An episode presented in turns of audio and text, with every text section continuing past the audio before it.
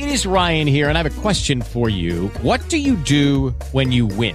Like, are you a fist pumper? A woohooer, a hand clapper, a high fiver. I kind of like the high five, but if you want to hone in on those winning moves, check out Chumba Casino. At ChumbaCasino.com, choose from hundreds of social casino style games for your chance to redeem serious cash prizes. There are new game releases weekly, plus free daily bonuses. So don't wait. Start having the most fun ever at ChumbaCasino.com. No purchase necessary. VGW Group. Void were prohibited by law. See terms and conditions. 18 plus. Look at little Tim Tim sleeping so soundly. Wake up, Timmy! What if there's a monster? Don't be scared, Timmy, or he'll eat you. Monsters smell fear looking for you. I got a safety torch. Put it on your body. The safety torch. Put it in the hallway. Safety torch. Scare the monsters away. Safety torch. All right, welcome back to Fantasy Insanity. Tonight I bring in a popular host of another podcast, uh, Tim Torch. He's somebody that I've been listening to recently as he has stepped in on the UTH podcast. Uh, Tim, your work can be found in, in a couple of other places as well. Is that correct? If you want to fill us in? Yeah, uh, I I feel like I'm pretty busy. I'm I'm in a number of different spots right now. I I started writing over at Dynasty Nerds. Uh, that was actually my first writing gig with uh, with them over there. Then I uh, slowly became part of the inner circle at UTH Dynasty with Chad Parsons. Uh, it, it wasn't any type of podcast or anything like that to start with. It was just regular contribution here and there, and then he would we had a group chat going on, and then kind of organically built up a relationship there. And I also have work over at fantasywire.com. They've asked me to do a lot of draft coverage, rookie profiles, that type of thing, and probably more just actually redraft coverage as we get into the year. So definitely definitely a different element versus Dynasty Nerds and UTH. And and most recently I've actually been uh, I've had the privilege to be invited to join the uh, Under the Helmet podcast as a regular co-host with uh, Katie Flowers, the other co-host, and obviously Chad Parsons, who just celebrated his 250th podcast. Yeah, and we'll we'll definitely get into you joining that podcast. That's uh, one of the reasons that I wanted to have you on, kind of talk about that experience. So uh, before we get into that, and I will say I did listen to that 250th episode. It was it was very entertaining. I don't think you guys could have possibly gone any faster through as many names as you touched on. It was definitely a unique uh, a unique show, and uh, I enjoyed it. So, it, it was it was a different experience, and I, I will say that that we never really do too much show prep going into a show, but that's one where we had to do a little bit of show prep. And I will say that out of the three of us, Katie Flower definitely had the the right idea in grouping players versus having uh, versus having individual back and forth. She out out thought us on that one. Yeah, she's always thinking ahead, which is something I eventually hope to have her on here to talk about. Is her her thinking ahead and uh, basically kind of telling all the tell the telling all the world what Devy is. When did you actually start playing fantasy football? I started playing fantasy football in 2008. Um, growing up, I never played football. I never watched football. None of it. Um, my father, actually, to this day. Uh, it bugs him to death that I would never sit down and watch a football game with him when I was little but now I nonstop watch football. So it does drive him nuts that I enjoy football so much now. But at the time, it was a really good social mechanism for me. Uh, my wife uh, was doing her student teaching out of state. I was working in a place where I didn't know anybody, so it was a way for me to uh, to meet people. It was kind of that first first social interaction that I had at my new workplace. So it was a really good way to to get to know people. Year one, I won the championship, my very first fantasy football league. Uh, the following year was when I added my first dynasty league, and just like anyone else in their first dynasty, I absolutely blew it. It, it was it was not a good startup. It it was I, I went into it rather uninformed. So, so you played a, a, season of redraft, you won it, and you thought, well, that's fine. That was easy. I might as well go ahead and just well, if I'm going to win, I might as well win every year and just dominate a dynasty league as well, huh? Yeah, that was. I, I, went by all the ESPN magazines. I, I, I think I still remember Michael Turner being one of my sleeper picks. It was the first year he signed with the Falcons, so uh, just one of those lucky go arounds where you just happen to hit the right guys on the right year when you first start playing, and it works out for you. And then as you start doing way too much research, then you start picking up players that you like, and you, and then you then that winning doesn't always follow, unfortunately, right? As as easily as that luck of the beginner does, does it? Right. Uh, that's exactly what happened. I, I started finding myself being a little too early on players. And I, I think that's why I enjoy Dynasty so much is because I would di- I was starting to dive so much into it. I would look at these players and I would see kind of the next level to it. And I would have the backups already on my roster. Well, the problem is the starters would never get hurt. So I'd have all these backups sitting on my team that, that wouldn't do any good. So definitely the reason Dynasty has, has tended to work out a little bit better for me than uh, than the initial redraft years. Yeah, there, there's always next year in Dynasty, right? Yeah, uh, and and I know this is a bigger point, but I, I was thinking about this today just randomly at work, and the difference between Dynasty and redraft. Dynasty, you're building something. It's kind of brick by brick. You're putting putting together something, whereas redraft it's kind of a moving target. You can be completely wrong. I'm always reminded of Matthew Berry when he said, take Michael Vick number one overall in your redraft leagues. And he was completely wrong with that. But the following year, he could kind of wipe his dry erase board clean and, and start fresh. Whereas Dynasty, if you miss that mark that bad, then there's it, it, it takes a lot of work to be able to come back from that. Yeah, I I will have to learn that. I'm I'm brand new to Dynasty. This I have yet to play a game of fantasy football in Dynasty. Done a lot of drafting, a lot of uh, a lot of rebuilding on a couple of orphans, but uh, yeah, I'm really hoping that I I nailed the mark on the on the startups and other stuff because the ones that the orphans that I've taken over were they're going to be a lot more challenging, but it's a different challenge. So I'm trying to I'm trying to focus on the enjoyment of that challenge rather than yep, I'm just not going to be competing at least yeah. this year. and it's putting it's putting your your fingerprint on it. It's it's taking guys that you want. And I, I was having a discussion with someone on Twitter today, and they kept talking about my philosophy versus people making it their own. I, I always tell people that you should try to watch at least a little bit of tape and and don't put the the responsibility directly on the people that you listen to to develop your your philosophy and the players that you like, you should, if you can, try to put on a couple of minutes, even if it's a highlight reel, to see if you can pick out a couple traits you like about a guy. Big hands, if he's fast, if he does something a little bit better, has that agility. Uh, there, there's always certain things that that make your favorite player your favorite player. Like Carson Palmer has always been my favorite player since he played with the Bengals and since he was drafted. So I. Uh, uh, he's someone I, that I would turn the computer around right now if I wasn't worried I'd lose a wire, but I've got the Carson Palmer fathead hanging on the wall right over there. Oh yeah, I see 85 back in, in oh, the background. Yeah, that's, that's, Chad Johnson right there yep, as well. Chad Ochocinco. So. I grew up a Bengals fan, and Carson Palmer's always been my guy. So, and and I've always loved him. I've always gravitated towards him. So, so if you even take a couple of minutes and just kind of pick your guys out, that's that's part of the fun of dynasty or even fantasy football in general. Yeah, it I, it's definitely something that I see myself probably, you know, at least going on to some of the player, you know, the player breakdown websites where you can get you can get short little clips. I, I haven't done that yet because I just haven't had the time, but it's definitely something I, I feel the draw to, and I, I I'm sure at some point I will not be able to uh, avoid it, and I'll go ahead and give in on that as well. And then that'll just be another part of the addiction, unfortunately, right? Or or fortunately, depending on how you're looking at it. So, so once you started playing in, in Dynasty, you know, what point then did you actually decide? You know, well, I do want to do a little side project of this writing. It, it is something that will entertain me. What what made you want to do that? It started about three three years ago.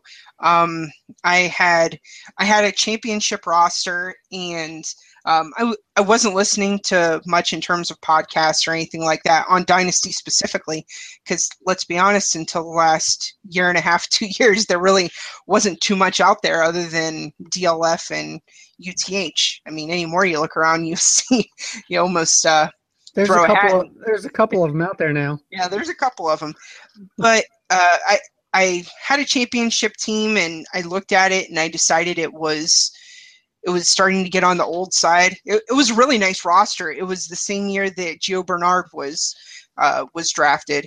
Uh, I won the championship that year. I had Demaryius Thomas, AJ Green, Dez Bryant. Uh, I had Travis Kelce on a taxi squad, but I just took the whole team and I decided I wanted to blow the whole thing up. I, I wanted to start from scratch, start from square one, and see what I could do with it. And as soon as I did that, that's when I stumbled across UTH Dynasty uh, as my very first podcast to kind of intro me into Dynasty. And when I heard Doug and Chad talk about how they choose to build their teams, I instantly um, that's that's I always say that's where I call home. UTH is is my home uh, where I really learned the basics to my dynasty philosophy. So I did. I blew the whole whole team up, and the team I, I think stacked would be an understatement for that specific team. I got two first round picks for for each of those wide receivers that I just named. I got another future first round pick for Gio Bernard and a couple other assets. That team right now looks like Carson Palmer is obviously my quarterback with Philip Rivers, but I have Todd Gurley, Ezekiel Elliott, Matt Forte as my running backs. I have Mari Cooper, Allen Robinson, Mike Evans, Sammy Watkins. I, I have a massive uh, wide receiver core. And then I, I will say tight end is definitely the Achilles heel because last year I was rolling with Ben Watson, uh, but it, it won't be too hard for me to to fix that up. I have Kevin White on my taxi squad and that that team too. So it's it's one of those teams that that I picked the right time to blow up because it was with that 2014 draft class. hmm But at the same time, it was uh, a really good learning lesson on why you build that way. Uh, last year was year two after the rebuild, and I was already in the championship game. This year, I obviously go into the season as the the favorite to win. Who in the world is in this league with you? It, it's a 14 team league. So so to say I was steam I was uh 12 and 4 maybe 12 and 3 last year something like that. Yeah, it was I, I steamrolled people to to be kind. So so going into this season, I'm definitely the odds on favorite again. Yeah, I mean, is this is this a home league or is this a league that you know? It is. what- It, it was a home league. Um, Okay. if, and something Doug Veach always used to say every now and then is something I've done a couple of times in this league because I kept winning trades. Every Mhm. time I would trade away a player, I would lose get these young. intentionally. I would get these young studs, and people would hate trading with me because I I knew who I was getting. Um, so I, I did at one point have to dump a couple of trades to these guys, so just so that people were willing to deal with me a little bit more. So this this is not exactly the reason I brought you on, but I am curious about it because I I don't play in any home leagues. I am new to it, and everything I've joined has been off of Twitter. So obviously, the people I'm playing with are people that you know follow things as closely as I do. When you're playing in a league, you know, like you said, that you're dominating, do the players that you're playing with not like wonder why you're dominating? Do they do they not pay attention as closely, or what what causes that? they last year they didn't realize that I had started writing dynasty fantasy football. Okay. and they didn't realize the level of depth I was getting into. So so they they weren't quite understanding what was happening. About halfway through the season on the message board there was actually a new message that came up and it said at Tim NFL, and then they shared the link to, to an article I wrote, and then everything started blowing up from there. They oh we have a ringer in the league and everything else like that, which which obviously I'm I'm not trying to be a ringer. Other people have won the championship in that league. There are very good owners in that league as well, but I was kind of outed there. Yeah, I've always like. I mean, that's just something I've I've always wondered when you hear people talk about home leagues, and you know, you hear obviously there's there's a difference. There's a disconnect between just what a what a home league is and then a a Twitter league or whatever you would call it, you know, an online league. And I'm I'm always always curious as to the reaction when they, you know, like you said, they they found out that you're writing. So that, Yeah, that's la- interesting. last year my redraft league uh, halfway through the season uh, the word started getting around that i wrote fantasy football and it was it was a redraft so obviously it wasn't dynasty but the word started getting around and the same thing that oh there's a ringer in the league we have to we have to beat him and everything else it was a church league and i, I won the championship there and everyone said well if we're going to lose to someone might as well be to to someone who writes about it Yeah, obviously it was a well-earned loss by them. The only person that could beat them was you know somebody that's That- you spending, know? yeah, somebody that comes home at night and watches tape. So, uh, before you took that step to the UTH league or UTH league, UTH podcast, you were a part of another podcast previously. Um, you know, this is the Dynasty Happy Hour. Who we, we both like Chris and Tyler you know how did how did that come about and then how what was the transition like i you know i, I know they felt it when when they lost you but it was obviously you know something that was gonna happen Right. Um, it, it's probably in my very early career in doing this, and I, I've never really specifically expressed it to them. So if they're listening, they might be hearing it for the first time. I I felt terrible um, that everything fell the way it fell. Uh, initially, when they had, we have a Dynasty Nerd staff Twitter chat that we all kind of go back and forth on, and they had the idea of starting a podcast. So we the three of us decided to go off on our own and and just start developing an idea and hopefully putting something together. Uh, chad parsons actually helped me uh, with some of the basic production and uh, how how to set up a google hangout and record it and transition it everything like that. So as soon as we got set up it was within the first episode or two um, that's when um, unfortunately, Doug left the UTH podcast, and I was invited on to the UTH podcast with Chad Parsons. Um, so I, I really wanted to be able to do both at the same time, but it was really hard. Um, I I do work a full time job. I, I I my hours are up and down. I try to try to spend as much time with my wife and and family as possible. I'm very busy on the weekends, so I knew I had a very tough decision to make. Um, so I did decide to transition to the co-host on the UTH podcast. Uh, but once again, it was very hard to make that decision. Tyler and Chris are two um, very knowledgeable individuals. They are both extremely passionate about what they do in their podcast. And you can even see on Twitter how active they are with their own accounts and how active they are with the happy hour accounts. So I I just can't tell them how much I appreciate them welcoming me onto their to their baby to start with and how bad I felt initially when I had to step away from it.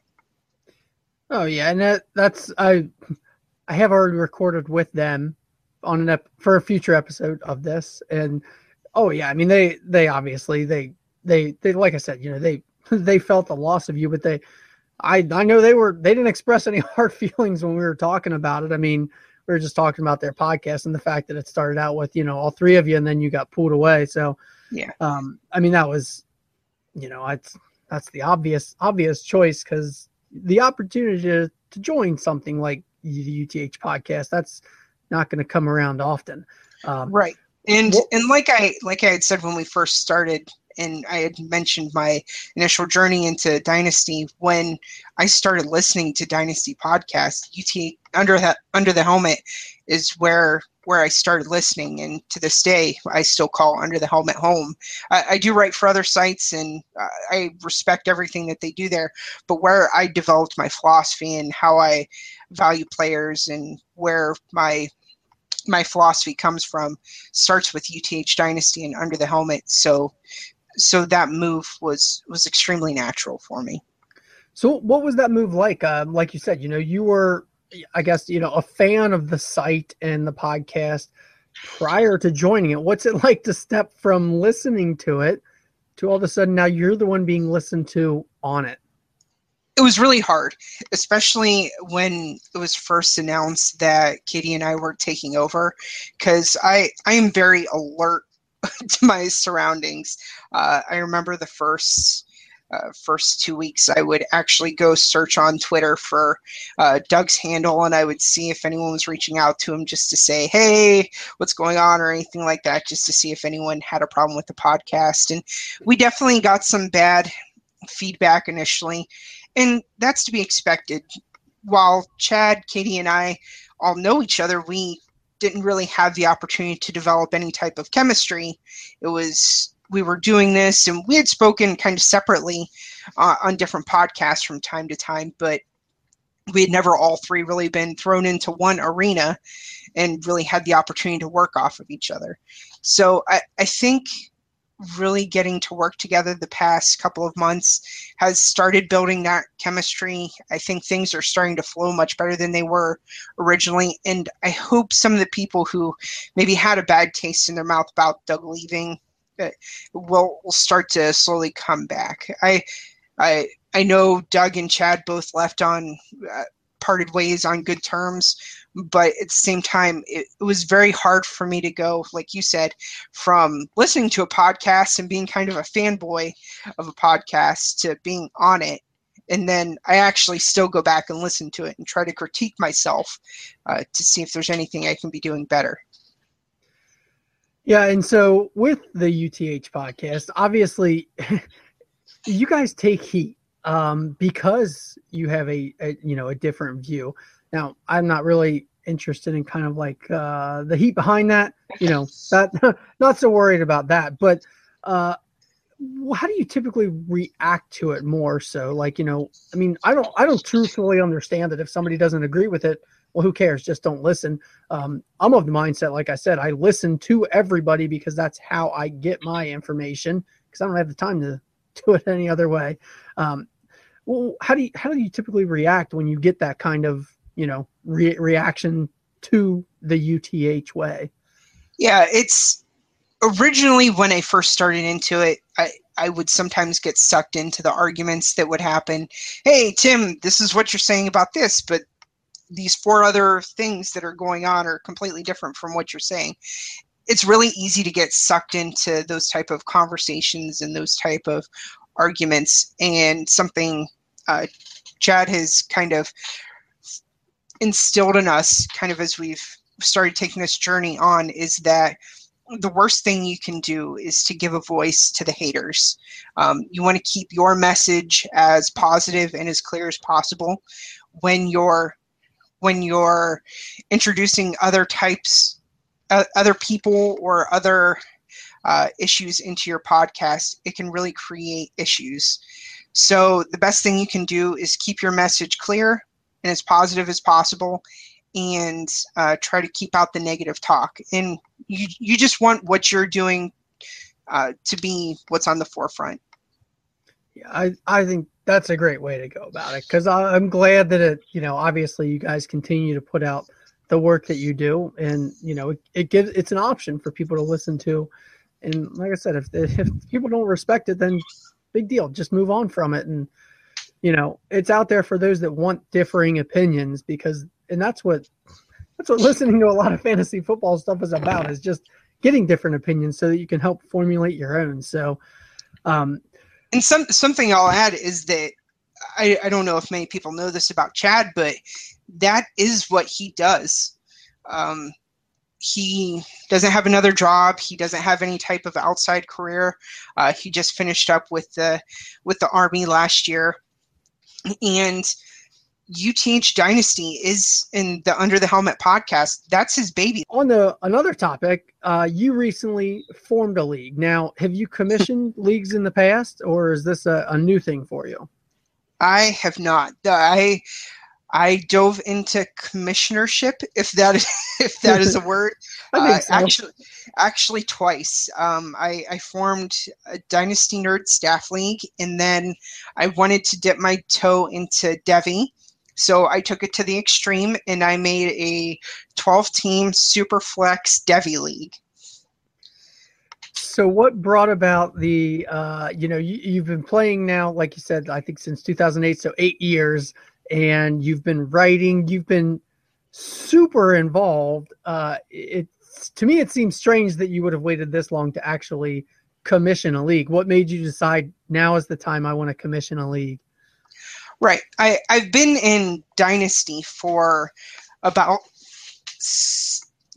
four four or five years, really hardcore. And I say that because that's when I've joined MFL and everything like that. So I've I've just never had the opportunity. People have always randomly asked me, "Hey, do you want to join a league? Hey, this is something we're doing. Would you like to join?" So this year I wanted to actually go out and ask someone, "Would you like to join my league?" And it went with a lot of trials and tribulations and a lot of learn as you go because it it's not as easy as just asking someone, "Do you want to join my my league?" there there's a lot of there's a lot of personalities that that get involved in a lot of things that I wasn't expecting when I first started into the journey. Yeah, it forming a league is uh, it's an experience like no other. Uh, shameful plug. You did reach out to Justin on Commish Talk. Uh, you know that was one of the questions he posted on his Commish panel on basically how to form a league, which when we got that question, I think the response from all of us to Justin was, "You really want just like like there there could be websites about this. You really want us to try and limit this answer?" And it is a it is a very unique challenge. Um, what were some of the unique aspects that you did face in doing that? You know, something maybe that you didn't expect to have to do uh, that you weren't prepared for, maybe. Uh, one of the first things I'll say is I, I'm a pretty uh, pretty visual person on social media as far as uh, Twitter goes. So people people see my name, and I decided to just randomly put out there, "Hey, I'm forming a league. Would you like to join?" And I was barraged with people saying, "Yeah, I'll join. I'll join. I'll join." Um, so it was one of those things where I, I, didn't realize I'd have to tell people no, no. I didn't think I didn't think there would be that much interest in being in a league with me.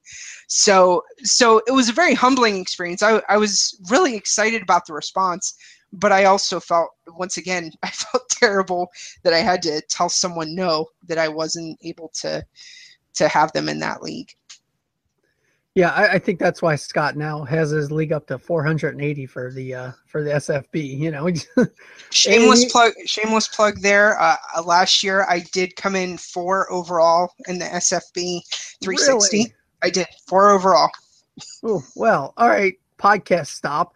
Uh, got any notes? The scoring system is obviously unique in that league. Scott doesn't do anything that's not crazy and unique. Um, did you go with when you were doing this, you know, as a commissioner? Did you set the scoring yourself? Did you reach out to others? Did you just follow up, you know, a, a certain platform, or did you know how did you choose? That's a big decision because that affects basically how the league ends up going. Right. I'll, I'll talk about the Superflex Devy one because that one was a little bit more unique. Uh, I I didn't want to make all the decisions by myself because since I brought I did bring in a group of owners that were pretty well versed in fantasy football. Mm-hmm. I wanted to make sure that we all were all in agreement. So what I did was I actually put up polls uh, that I said based off of these polls, the majority rules is what we were we will go with. So, for example, we went with how many points per passing touchdown? So six or four. We end up going with four. Uh, did we want to do any special point per carry, PPR, anything like that? We did go PPR. It was four point per passing touchdown. I didn't want to get too crazy in terms of Devy or anything like that. We did end up allowing three Devy per team, and those Devy rights were tradable. So it, there were a lot of little little strategy points that you could put in. Um, it, the way the league turned out, quarterbacks, as you would expect in Superflex, went really early uh, probably by the start of the seventh round, even Alex Smith was gone. Um, Don't bash Alex Smith in two QB super fun. he, he's, he's the way to go in that in that way in that uh that platform. Yeah, I I couldn't agree more. Um, looking back on my team, I actually have I have a really nice core of quarterbacks. I have four starters, five starters, Wow. and then I also have Mike Glennon. So That's strong. yeah, so uh, when most other teams have one, maybe two, I, I have four or five strong ones that people are going to be coming to me for. So I'll be able to set the trade market more than other teams will because I can give up that value. And I, I don't think I'm that far off from competing year one because I do have quality pieces like uh, running back. I, I went extremely late with the Jonathan Stewart, Frank Gore type of plugins that can be in there year one just to fill in space. Those older running backs that you usually get around round 18 through 20, but uh, I have really nice five to six wide receivers and plenty of quarterbacks. So now, did you uh, did did you get into get to get into any of the super fun commissioner uh, jobs that you've yet to experience? Did you get to collect any money yet? Yes, uh, that was actually uh, a little bit of a hot topic because there was one person that was in the uh, the Dynasty Nerd Staff League, and there was one person who was in the the same person was in the Devy Superflex, and uh, he hadn't paid on either one of them yet, and we had already completed both drafts. Oh no! So, and he had traded all the way out until 2018 picks in both leagues. So, um, luckily he he came through and everything's uh, up up now. But it was just one of those awkward conversations you have to have where no, this is this is something we have to take care of now. So I I feel. I- I didn't feel bad, but I it was one of those awkward conversations, like a manager of a business. You don't want to have to have those talks with someone. And I'm in human resources, so I get to have those awkward talks all the time. It's the most uneasy position to be in and owners do me a favor pay your dues. Make every commissioner's job so much easier because unfortunately when people don't pay the commissioners don't care about your 25 50 whatever the entry fee is. You just have to do it because we have to take it so that it's there and ready Right. Oh. And, and I made the decision to use League Safe. Uh, people actually gave me a hard time in the Dynasty Nerds League uh, because they said, "Oh, you're not going to make off with my money or anything like that." I, I know you're you're good for it, but it was one of those things that I had a peace of mind because they had a peace of mind. yeah You're you're confident that that I'm not going to make off with your money for sure now because League Safe isn't going to let me make off with your money. So it it was just one of those things. I, I understand that people may have some some Qualms. misconception. Yeah, may some qualms, perfect word, about paying the what 75 cents or whatever it is for to have to use league safe but it's worth it. it it's totally worth it Yeah, I, I haven't used it yet because I haven't formed uh any type of an online league yet. Uh, and I'm hoping that if I do, like you said, people will trust. People would have trusted you. You, you have more to lose than what you would gain by walking away with, you know, one year's worth of. Unless you're playing some super high stakes, but um, I'm assuming it's not some super high stakes league. So it was $25 buy-in so Yeah. it was wasn't anything too over the top and that's the other thing um never worth going, never worth taking. I, when I when I formed the Dynasty Nerds League, and again when I formed the Devy League, I went into it saying I don't want to do a super high buy-in. I hope people Mhm. come to this with with an open mind, even if they haven't done too much of a super flex league before. That they'll come to it with an open mind, willing to learn, and not take advantage of the situation. So, so have you done Superflex, or is this a, a new venture as well for you? I have. I, I've done Okay. plenty of Superflex before. Okay. Um, I had one other Superflex Devy, and it wasn't anywhere near this deep. Uh, it was only 12 Devy go go off the board every year. So just some of the names off of the top that would go like Ezekiel Elliott or something like that, and there was plenty of value coming through on on the on the following drafts. So by this one having three Devy in it, that means 36 total players are going to be off the board come the 2017 and future classes. it, it, it's just interesting how we set up the rules Mhm. because three go in this draft, but as they come off next year, so whoever comes out in the 2017 class, that's how many replenish our the Devy list to get us back up to 36, and they can be drafted at any point during the the rookie draft.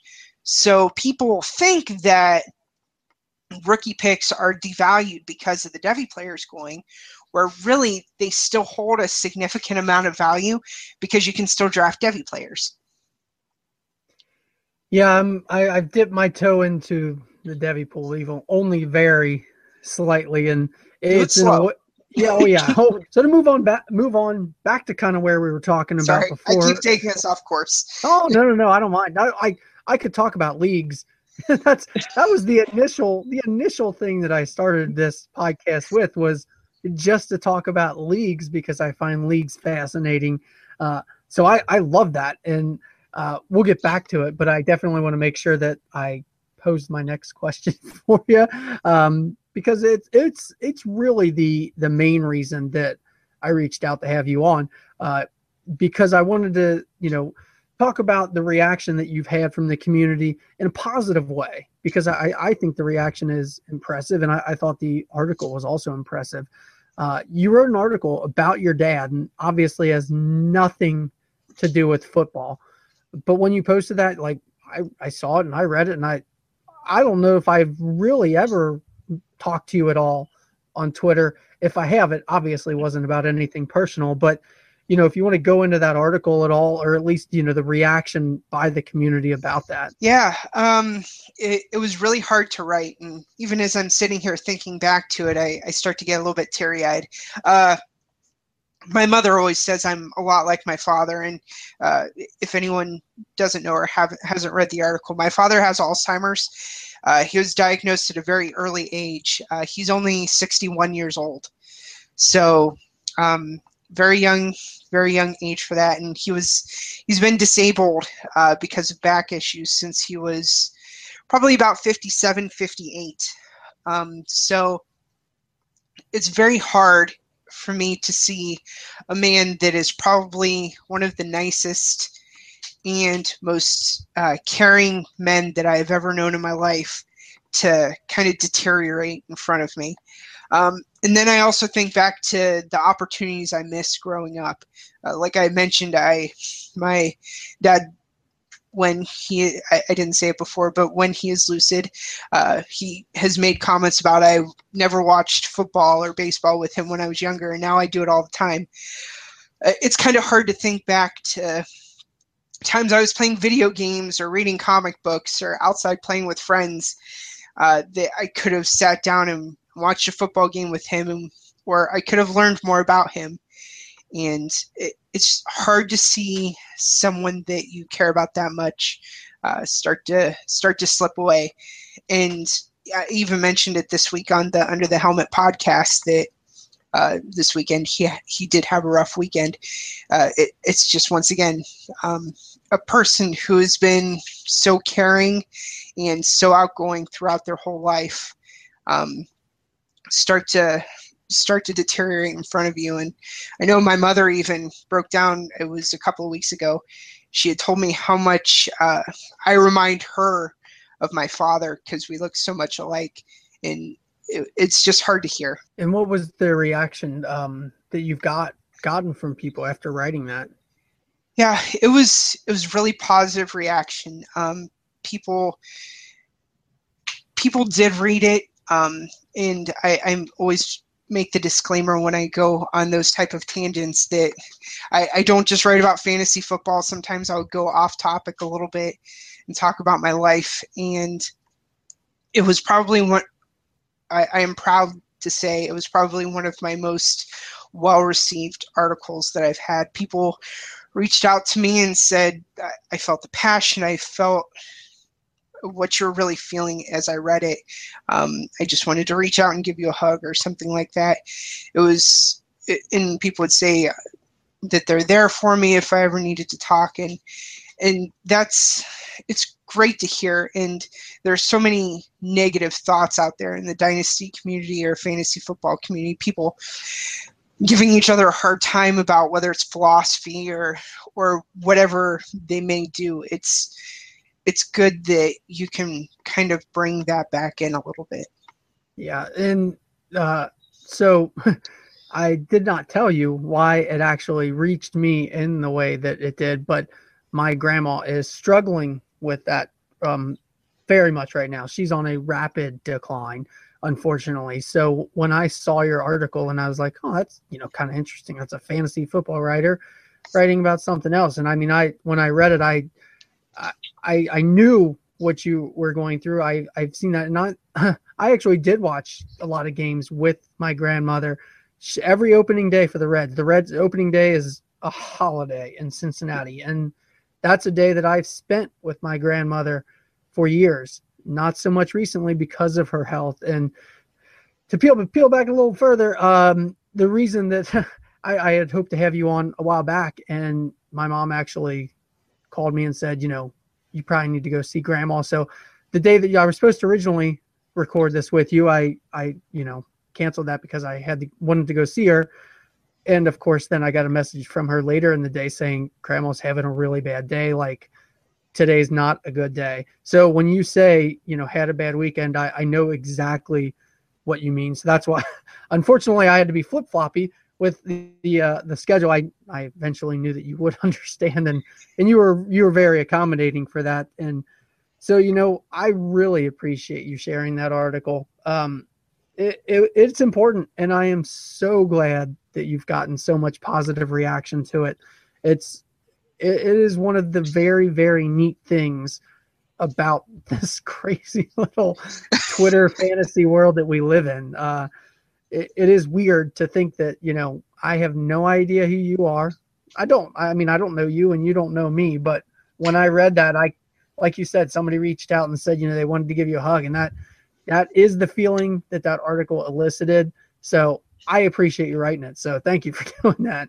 Yeah, I and and I I feel your pain so much when when you say bad weekend, just like I said it, because you I'm sure you have such fond memories of your grandmother, just like I have fond memories of my father, and it's hard to see them in that different uh, frame of mind uh, where is. you know it's not the same person that they were, and yep. and also how what kind of toll that takes on the rest of the family. Yep, it is. Uh, give your give your mother a hug. give give her give her lots and lots of hugs. So, yeah, I that was uh, you know that that was the impetus for me saying, "Oh my gosh, I I have to I have to talk to Tim because." one he shared this story and then you know when you when you told me that you've gotten positive reactions for it, I wanted to make sure that that story was told. And I actually actually listened to the UTH today, and uh, when you when you did say that, I I just kind of had to stop and have a little moment at work and just kind of you know have a little moment and just think. Just because when you when you said bad weekend, I knew exactly knew exactly what you meant, and so I, I feel you there. And uh, you know, again, appreciate you putting that out there. I, I think it's great when people put something personal out there into a community that is based on fantasy football and, uh, and, and get that kind of reaction. So that is a positive. So I am glad for that. Now, but uh, we will move on to some some lighter topics. but before we get there, is there uh, anything else that we missed with any of your leagues that you've run? That you know you any lessons you've learned in that or anything that you've learned from you know stepping into the shoes and filling in or filling them? I will say the big thing that you have to avoid and it's very similar to a topic i brought up earlier is when people have disagreements the worst thing you can do if someone's calling you out specifically is to add fuel to the fire. Uh, the best thing you can do is stay calm, try to answer questions the best you can. Uh, if something's not in the bylaws, then uh, do the best you can to add it to a league vote. Um, I specifically had an issue this past uh, off season where it was that Devy Superflex League I was just telling you about, where we had our rookie draft. The commissioner made the choice to make all players available in the rookie draft. Uh, he didn't click the button that said rookies only, and and I drafted Chris Hogan, uh, the the New England Patriots wide receiver in the rookie draft. And you would have thought that I had punched someone in the throat the way people were reacting. And I specifically referenced the bylaws and I said, there's nothing in the bylaws that say that this is a rookie only draft. There's nothing that says here I can't take a veteran or a free agent. So I did. He he reversed the pick there was no vote, no poll, no anything like that. He immediately reversed the pick, and I had to, um, and I had to repick my guy. Um, so it was one of those things where I and he handled it in a public manner instead of just coming to me directly and saying, "Hey, this is this is how it works. This is what we're going to do." One on one. Instead, he chose to handle it in a very public setting when I first saw that, I chose to handle it in a very public setting back and tell him and reference the bylaws and tell him if you wanted the league set up this way, then you should have you should have been a better commissioner. and he didn't handle it very well. Oh, uh, just wait until you get to be on the other side of that. yeah. So so I, I definitely learned from that experience being on one side of it that uh, adding fuel to the fire definitely wasn't the best situation. Um, and I did personally ask him afterwards if if there are ever any direct issues with me, if he could make them uh, private. I, I, say that no matter what league it's in, uh, if there's a trade that's happening, at least run it by me if I'm okay putting something like that out there. I, I, while I'm on the podcast, uh, with, on under the helmet and I do dynasty nerds and everything else like that. I do like to keep certain things private. So at least run it past me and make sure I'm okay putting something like that out there. Yeah, I, I think approaching something like that one on one with the owner, and then obviously fill you gotta have to fill the whole league in eventually. Right. Um, but I, I I definitely I can't think I don't think I've really come into too many situations where I've had to deal with anything like that because I'm only in leagues with a bunch of friends at this point. Um, and quite frankly, if uh, if I'm finding an issue, it's it would probably have been pointed out by somebody else. Uh, but anytime that I have had to do something, I mean, you do have to. Everybody has to be filled in, but there's definitely a there's a balancing act to not being offensive to an owner to the point where they're right. gonna they're gonna you don't want them walking away or being upset uh, but at the same time, you also don't want anybody thinking there's underhand anything underhanded going on. Now, granted, yeah, I, I think you probably would have lost that vote anyways, even if you would have put up to a vote. It no doubt in my mind. Probably would have been 13 or uh, if it was a 12 person league, I'm guessing 11 to 1. So, um, alrighty, well, we've we've got just a few questions uh, that that hopefully will lead to some fun answers. So, like you said, you know, you do obviously listen back to the UTH podcast. I'm assuming you listen to Dynasty Nerds as well because you write for them. Uh, are there any other podcasts that, as soon as it comes out, that one's got to be listened to? Uh, Dynasty Playbook with uh, Ty- with Tyler and Drew. That is number one on my list. That is a must listen as soon as it comes out. Um, I listen to the Dynasty Pl- Blueprint and uh, during redraft season, this isn't a popular opinion, but I do listen to the ESPN fantasy focus one. And that's just because my mind is so much in dynasty fantasy football all of the time that it's good to refocus myself on kind of the basics and that I don't want to be four or five steps ahead, maybe just one or two versus versus my league mates. So so I try not to outthink myself in that situation. And a shout out to a uh, to a podcast that is from someone I went to high school with. It's called the Cursed Podcast. They are an Ohio-based podcast that talks about Cleveland Browns, Cleveland Indians, uh, all the Cleveland-based teams. So uh, that's with Kyle Dunlap and Robbie Patterson. Uh, they do a really good job too. All right. Well, they'll.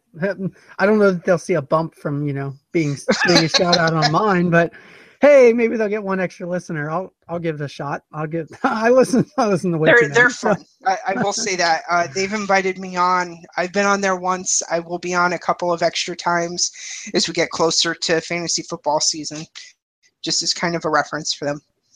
Well, I will. That that'll have to be the episode I tune into because I am I am a major Cincinnati fan, so I have no interest in Cleveland sports at all. Uh, So, so as a Cincinnati fan, sorry to throw it off the No, rails go just for for it. one. Andy Dalton, fan, not a fan. I I love him. I Uh. love Andy Dalton because guess what?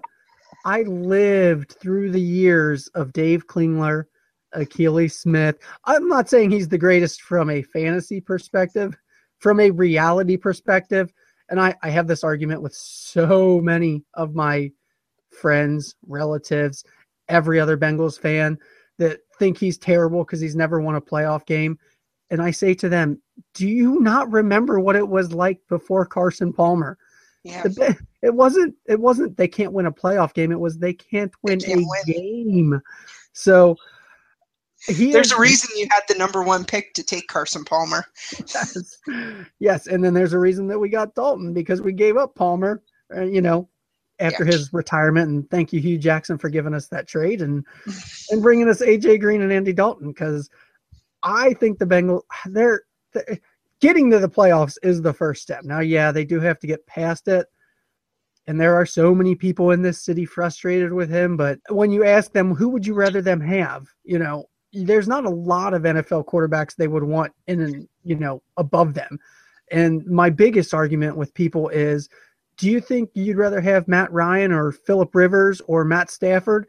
And they all immediately say, well, yeah, just as a knee jerk reaction. But if you actually follow those teams, those quarter that like what have they achieved?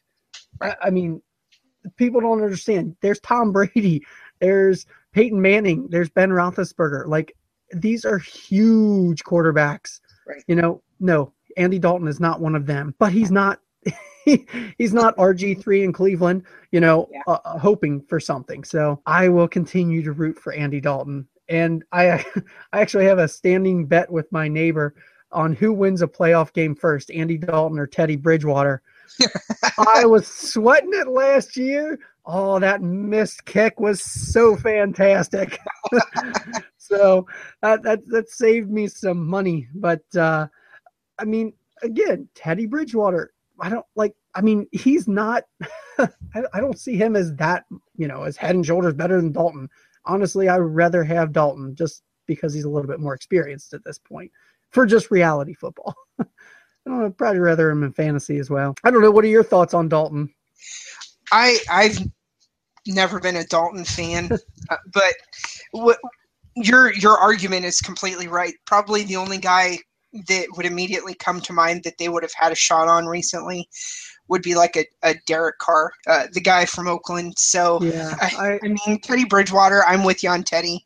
Uh, I'm I I like what he can do. He's young, but he doesn't have that much. It's not like he has a bigger arm than Andy Dalton that he's No. gonna that he's gonna cut through the air. I I, I do like Derek Carr, but uh, I completely agree with what you're saying. What what are you gonna go out and sign?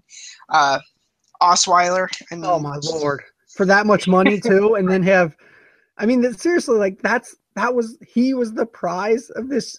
We could bring Ryan Fitzpatrick back, but guess what? Bengals fans didn't like him when he was here. Yeah. So Yeah, probably the Uh, only guy going into next offseason if if Dalton does crap the bed now that Hue Jackson's gone, I probably wouldn't mind if they took a shot on like a Mike Glennon coming out of Tampa Bay or something like that. Yeah, I mean he he probably is the one, but I don't think they'll ever ever sign a free agent quarterback. I don't. That's No. just not. That's not the Bengals. No. way.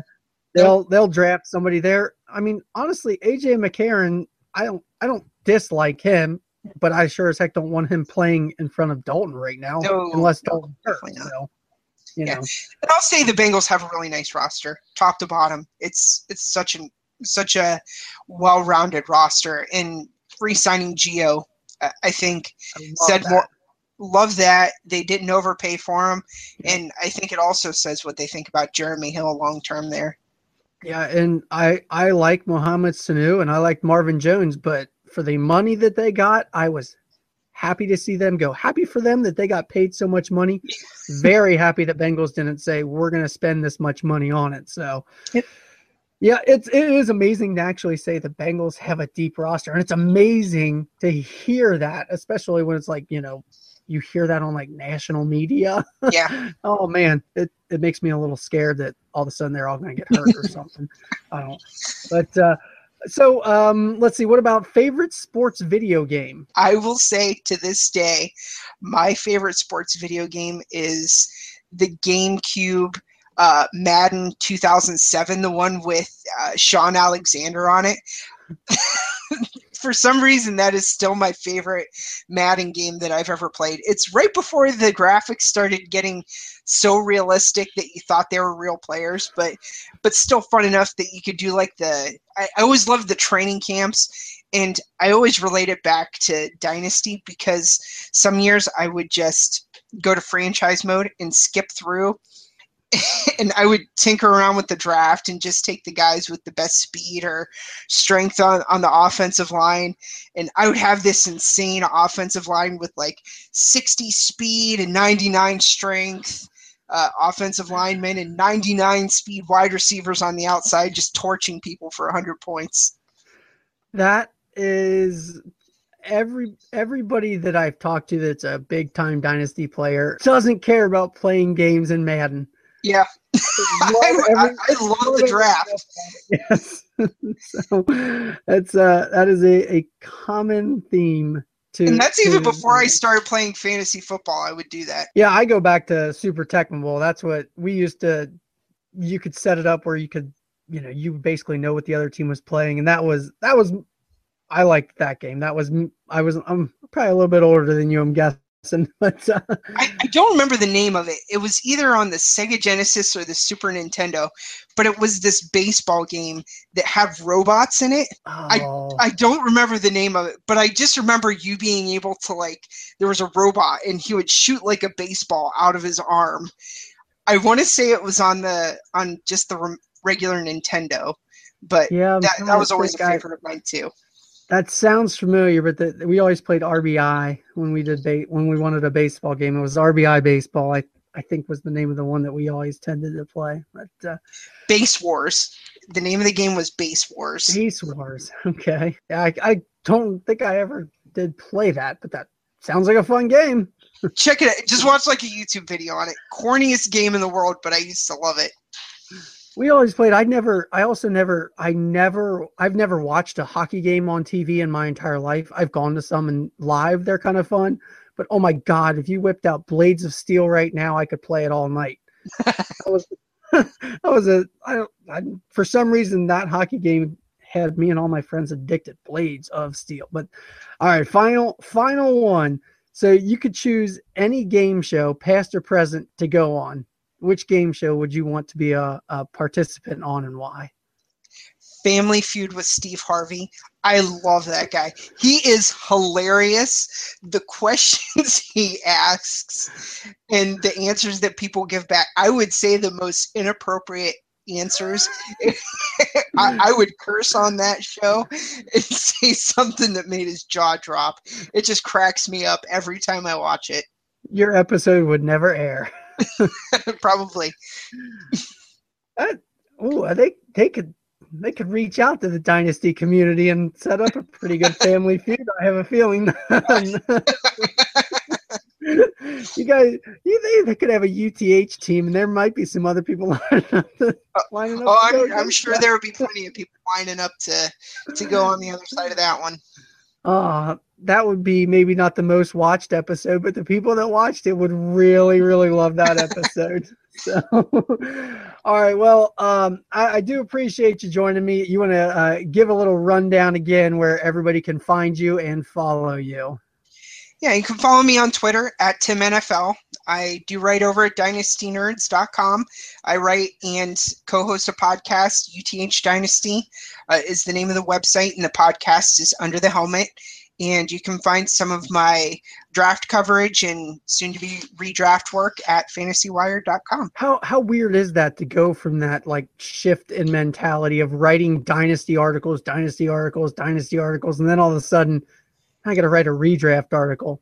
This will be my first season. The, Okay. This is this is my first season with Fantasy Wired, so I'm I'm got to get used to it. I, I do a waiver wire column with the Dynasty Nerds during the during the Dynasty year, so this is going to be a really big transition to do a waiver wire column that doesn't include guys like Jaelen Strong or so, so Ryan Griffin, something like that.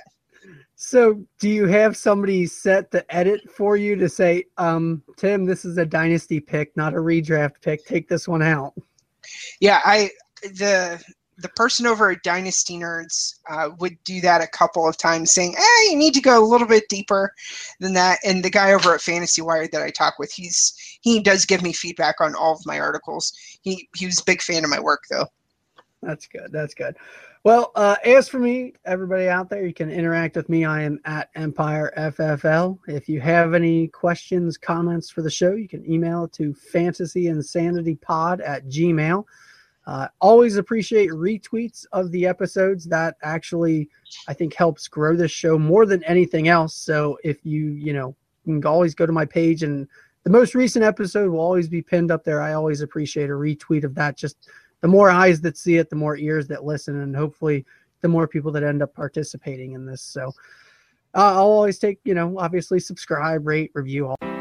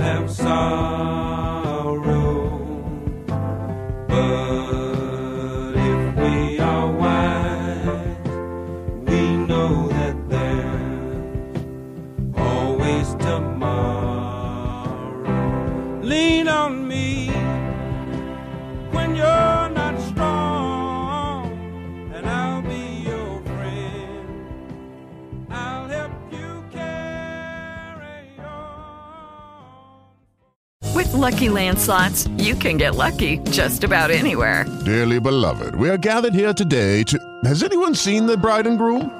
Sorry, sorry, we're here. We were getting lucky in the limo and we lost track of time. No, Lucky Land Casino, with cash prizes that add up quicker than a guest registry.